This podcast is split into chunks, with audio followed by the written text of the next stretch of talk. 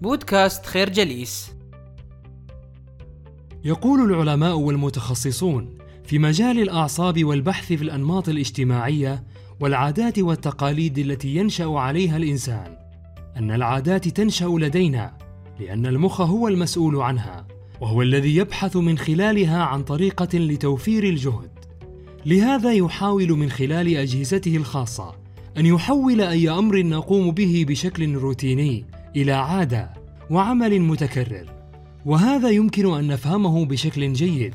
إذا ما حاولنا استحضار الفوائد التي تقوم بها العادات بالنسبة لمخ الإنسان العادات تسمح لعقولنا أن تخفف من نشاطها في كثير من الأحيان. العادات توفر الجهد على عقولنا. المخ الفعال يتطلب مساحة أقل. التوقف عن التفكير في السلوكيات الأساسية طوال الوقت مثل المشي تناول واختيار الطعام وغيرها. ولكن المشكلة هنا هو أن توفير الجهد الذي تقوم به العادة أمر مخادع. فلو انخفضت طاقة عقولنا في اللحظة الخاطئة فلربما نفشل في ملاحظة شيء مهم. مثل حيوان مفترس مختبئ وراء شجيرات أو سيارة مسرعة تمر من الشارع. الفكرة: العادات تنشأ في المخ لتوفير الجهد عليه، ولكنها تشكل أيضا أمرا مخادعا له. تبدأ العادات بالتشكل والتكون حسب مجموعة من التجارب والأبحاث التي قام بها العديد من العلماء والمختصين عن طريق وضع دليل وأمر روتيني ومكافأة معا ثم رعاية الرغبة التي تعزز الحلقة فمثلا عندما يرى المدخن دليلا وهو علبة السجائر يبدأ مخه في توقع جرعة النيكوتين. فمجرد رؤية العلبة تكفي المخ لاشتهاء تدفق النيكوتين. وإذا لم يصل النيكوتين فإن الرغبة تزداد إلى أن يمد الإنسان يده دون أن يفكر في حمل سيجارة ليدخنها.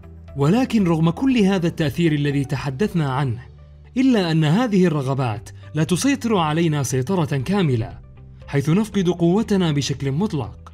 فهناك بعض الآليات التي يمكن من خلالها أن نتجاهل كل هذه الإغراءات. ولكي تخلق لنفسك عادات إيجابية يمكنك أيضا أن تستخدم هذه التركيبة. فمثلا إذا أردت أن تمارس الرياضة بشكل يومي اختر دليلا كذهابك لقاعة الرياضة يوميا. اختر مكافأة كشرب كأس عصير فكر في هذا العصير وفي تدفق الأندروفين الذي تشعر به في ممارستك للرياضة. الفكرة العادة تترسخ بوضع دليل وأمر روتيني ومكافأة معا. يمكن لأي شخص فينا أن يغير عاداته التي نشأ عليها والأنماط الاجتماعية التي تربى فيها بشرط أن يعي الآليات التي تتحكم في ذلك. فحالما تدرك الدلائل والمكافآت فأنت في منتصف الطريق إلى تغيير عاداتك. والحقيقة أنه يمكننا برمجة عقولنا فقط يجب علينا التأني والبحث والدراسة فمثلا إذا كنت تريد التوقف عن أكل الوجبات السريعة فهل الجائزة تتمثل في إشباع جوعك أم في القضاء على الملل؟ إذا كنت تتناول هذه الوجبات من أجل الشعور بارتياح مؤقت يمكنك بسهولة العثور على أمر روتيني آخر مثل القيام بجولة مشي سريعة أو استراحة مع أحد الأصدقاء ماذا يعني لنا هذا الأمر؟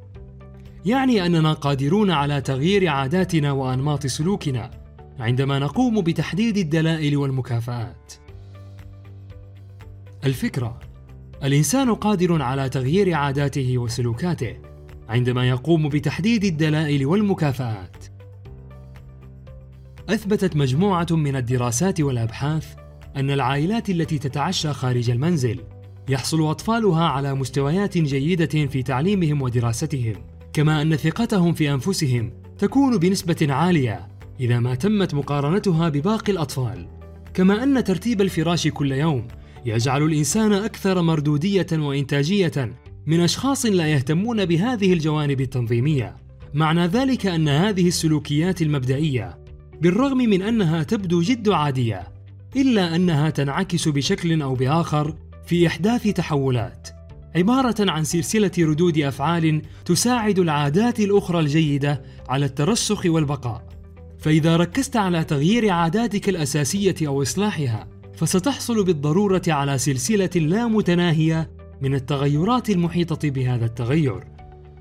ولكن هذا الأمر ليس سهلا بالدرجة التي نتصورها. فلكي تحدد العادات الأساسية والمحورية يجب أن تعرف أين تبحث عنها. فاكتشاف العادات يعني البحث عن خصائص معينة تساعد العادات الأخرى غير المحورية على الازدهار والتطور. الفكرة: إذا ركزت على تغيير عاداتك الأساسية أو إصلاحها، فستحصل على تغيرات العادات المحيطة بهذا التغيير. نشكركم على حسن استماعكم. تابعونا على مواقع التواصل الاجتماعي لخير جليس.